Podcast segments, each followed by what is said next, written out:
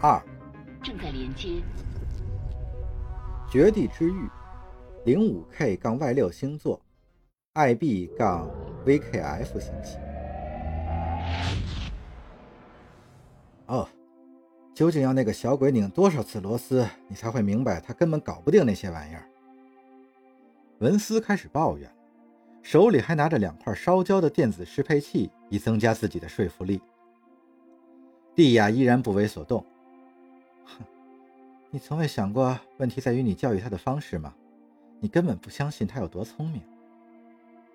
文斯气得咬牙切齿。听着，我可是认真的。如果这种情况持续下去，某些人是会挨揍的。内部通信频道的咆哮声打断了两兄妹的争吵。我说：“你们到底发现故障没有？”某个聪明伶俐的孩子装错了一个电容器元件。我不得不用几根线缆代替，而且我们没有备用的螺丝帽了。”文斯回答。“你可真够大惊小怪的，竟然用这种话责备他。”蒂亚反驳道。“有时候你完全不可理喻。”“呃，适可而止吧，蒂亚。”通信器里的那个声音再次打断了他。“到前面来帮帮我，在你接手之前，先让那个孩子操作绞车控制台。”蒂亚怒气冲冲地瞪了一眼文斯，哼，你听到船长说的了？文斯嬉皮笑脸地说：“去某个能让你派上点用场的地方吧。”文斯，忘掉你的螺丝帽。通信频道里的声音继续说：“做完手头的工作，然后穿上宇航服。外面的一艘战列巡洋舰刚爆炸了，如果残骸还有打捞的价值，我们就该尽快动手。”还有五分钟的时间。哼，遵命，舰长大人。文斯狡笑着单膝跪地，揭开舱壁的嵌板。然而他刚拿起焊枪，两人就被一阵剧烈的碰撞晃得跌倒在地。你就不能有一丝同情心吗？哪怕一次也行。蒂亚抛下一句话，狂奔而去。可别因为我说出了事实而恨我。文斯嘟哝着，拉下焊接面罩，沐浴在四散迸射的火花之中。蒂亚早已习惯了雷特福德号上各种腐败物混合而成的异味，循环空气之中含有霉菌、汗渍、机械润滑油的浑浊恶臭。天花板上蜿蜒的灯忽明忽暗，照亮了舱壁和各种管线，引导他在狭窄的通道中穿行。不过，或许他已经熟悉的蒙上眼睛也能找对路了。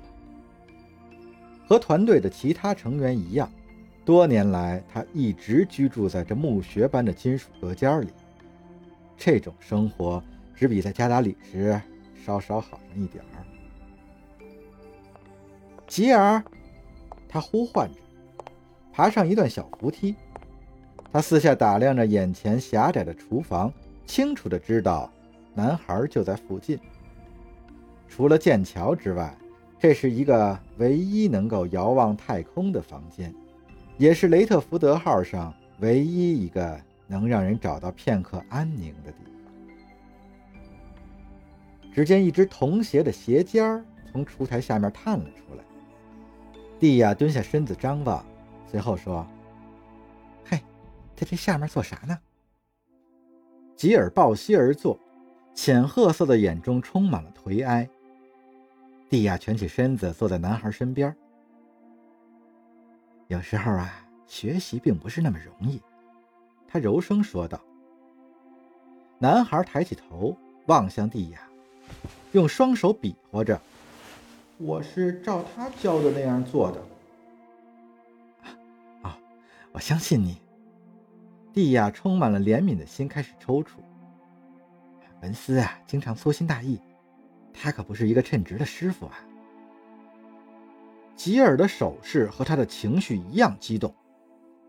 他就是个大混蛋，他还向琼纳斯船长打了小报告了。琼纳斯船长可没有生你的气啊。蒂亚向男孩靠了靠，爱抚着他的面颊。蒂亚苍白的皮肤与男孩橄榄色形成了鲜明的对比。其实啊，他要需要你去操作绞车了。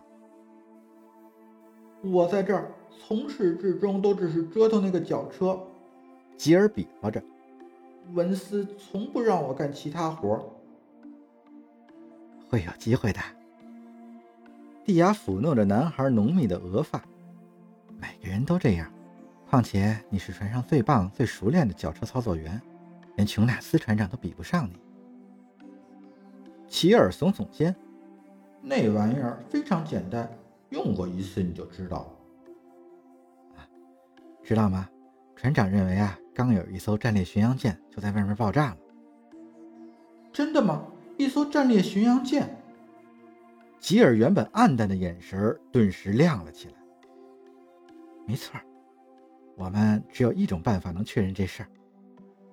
男孩嗖的一声从烛台下钻了出来，消失在楼梯口。像这样日子过了三年了吧？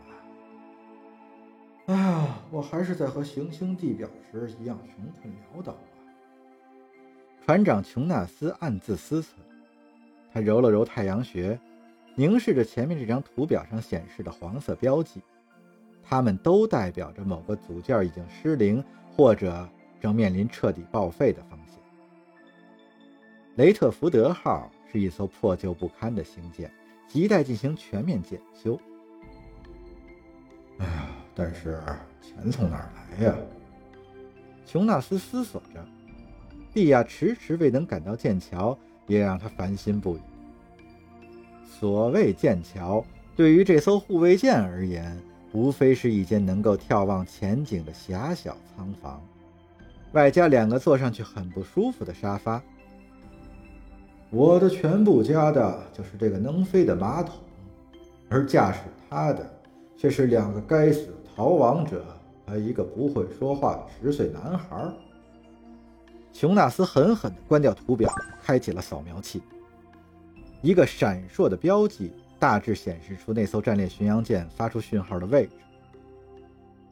哎，至少我的身体算健康，就目前而言是这么回事。琼纳斯正想着，身后的舱门打开了。你怎么花了这么长时间？琼纳斯嘟囔起来。哎，我一直在努力弥合我那个酒鬼老哥造成的创伤。蒂亚在他旁边的座位坐下来。吉尔只是个孩子，看在上帝的份上，文斯根本没有必要对他那么苛刻。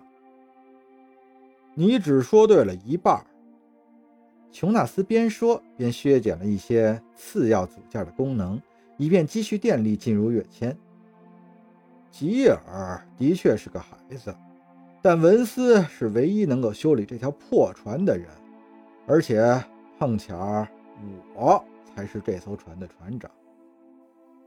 蒂亚的双手粗暴地敲击着控制台。经过三角测量，你所说的爆炸大约发生在七个天文单位之外。蒂亚说着，脸上泛起了红晕。我们有百分之九十九的把握计算出残骸所有的运动轨迹。九成九？你确定你没算错？蒂亚直起身子，吸了一口气。丘纳斯，我提议用下一笔打捞收入供吉尔做必要的手术，恢复他的嗓音。然后，在你的怒气全面爆发之前，容我解释一下。蒂亚，你想怎么支配你的分红，那是你的事儿。但我真诚的建议你，别试图影响别人的决定。但是他充满了潜力，你想想，他会帮我们多大的忙？只要他能够。除非他有别的办法证明他自己的能力，或者被我丢弃在某个不会要了他小命的地方，否则在船上，这孩子始终是个拖累。到此为止吧。好了，现在告诉我，那些坐标到底有没有被精确的定位啊？你手下的人都是一群酒鬼。蒂雅，遵命。蒂雅眼中饱含泪水。我们有百分之九十九的把握，是因为在回放过程中没有发生红移。那又意味着什么？蒂亚一双泪光盈盈的深绿色眸子向琼纳斯看过去，剑桥里昏暗的灯光照亮了他右眼眶上的深陷的疤痕。那意味着，你的奖品完好无损地保留在那儿，和它刚发生爆炸时一样，舰长先生。一般来说，与其他太空工种相比，打捞的风险报酬率是最低的。它唯一的优势在于成本低廉。只需要一艘能动的飞船和一组切割绞车阵列。就雷特福德号而言，船体本身的价值甚至还抵不上后者。然而，打捞的成功率却微乎其微。要完成一次卓有成效的探索，从星舰的残骸中回收完好的部件，就跟预言何时何地会有星舰陨灭一样困难。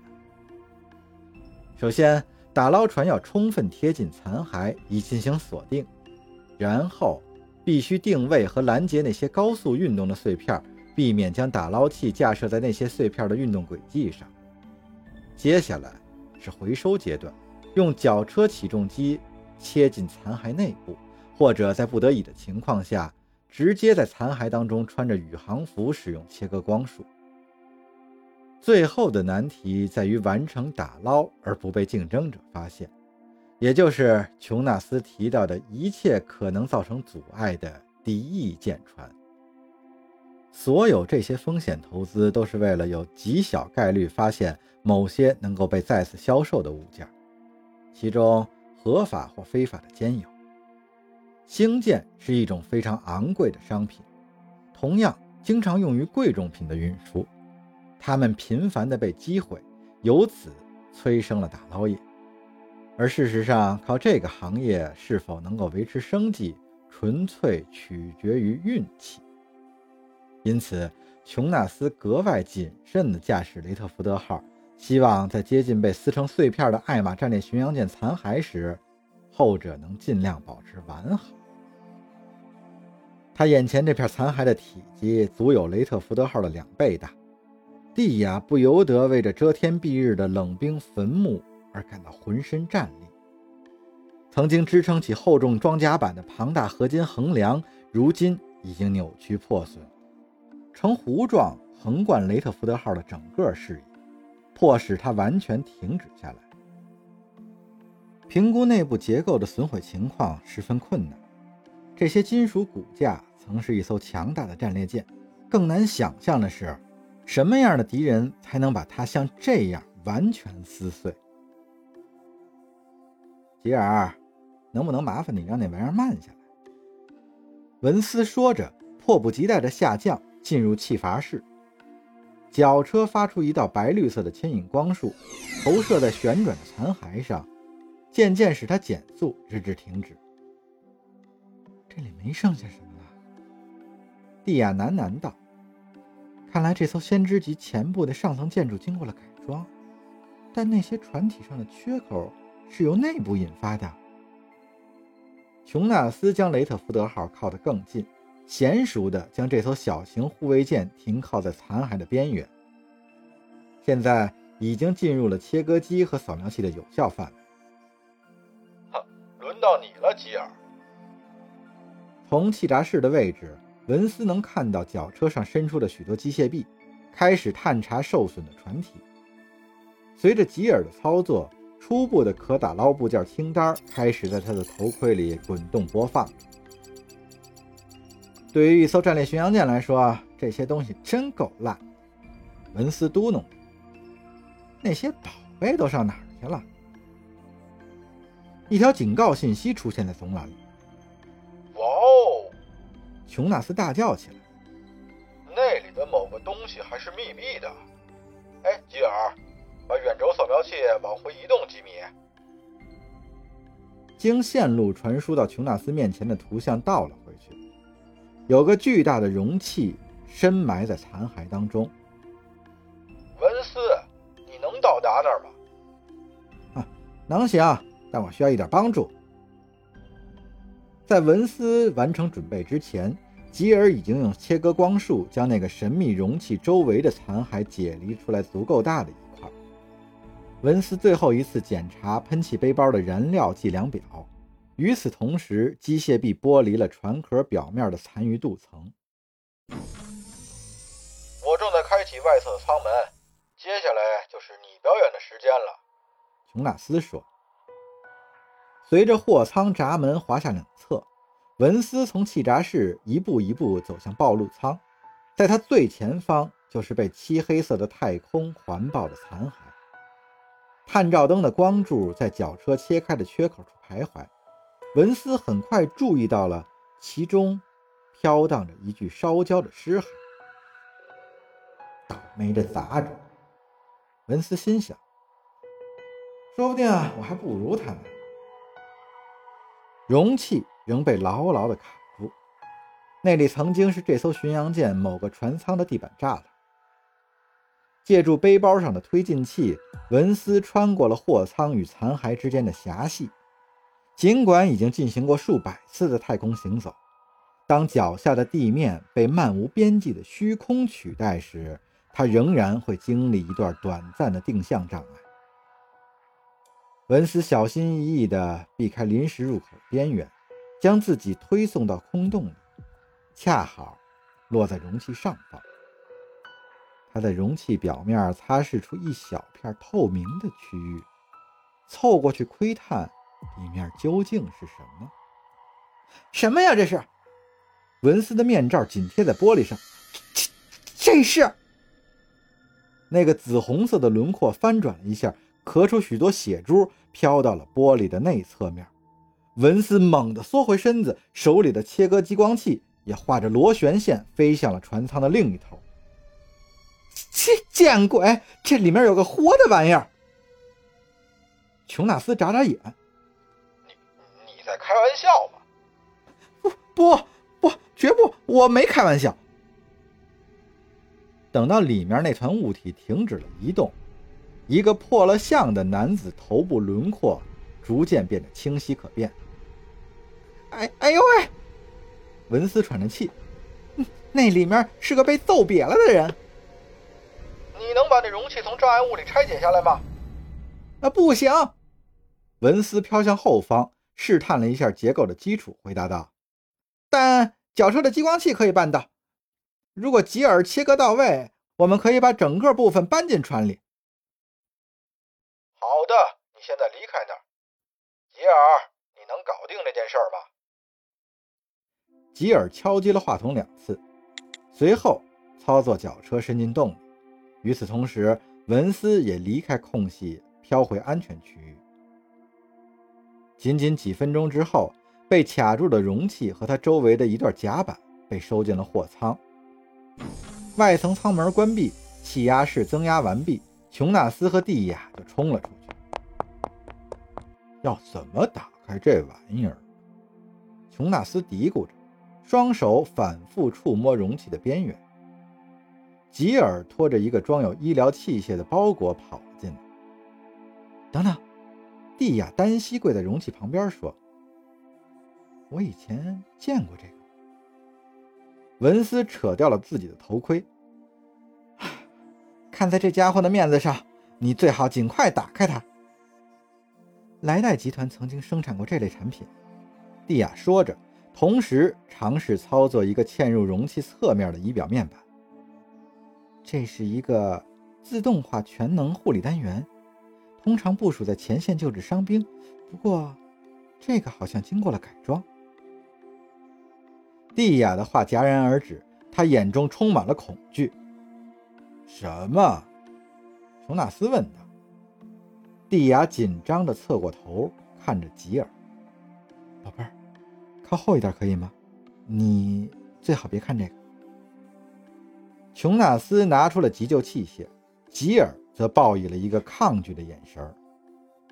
文斯读懂了他妹妹的暗示，你就听他的小家伙，现在出去。吉尔的身形消失在了货舱出口的阴影。谢了，文斯。这个受害者，毫无疑问是艾玛人。你是怎么看出这一点的？能肯定吗？文斯奇怪地问道。我能肯定，如果吉尔发现有一个艾玛人在船上，那他永远不会原谅我了。好吧，你知道秘密是保存不了太久的，对吧？琼纳斯变得不耐烦了。蒂亚，你能打开它吗？呃，或者……经过蒂亚的一番点击，容器的舱盖随着嘶嘶声缓慢开启了。眼前的景象让现场所有人都感到骇然。一个赤裸的老年艾玛男子平卧在里面，他的脸几乎已经无法辨识，身下的床都浸没在血泊里。文斯把目光投向别处，还是合上盖子看着顺眼点吧。脉搏很弱。蒂亚触摸着男子颈动脉，严重的颅脑外伤，颅内也有出血。在这儿，我们能做的很有限。琼纳斯匆匆瞥了一眼舱壁上的控制台，这些血都是从那儿冒出来的。他的后脑，我们必须把它翻过来检查。蒂亚沿着乳突轻柔地抬起伤者的头部。文斯，抓住右边这里。三个人把手摆在了适当的位置，倒数三下。先不要挪动他的头部，跟我来，一、二、三，哎。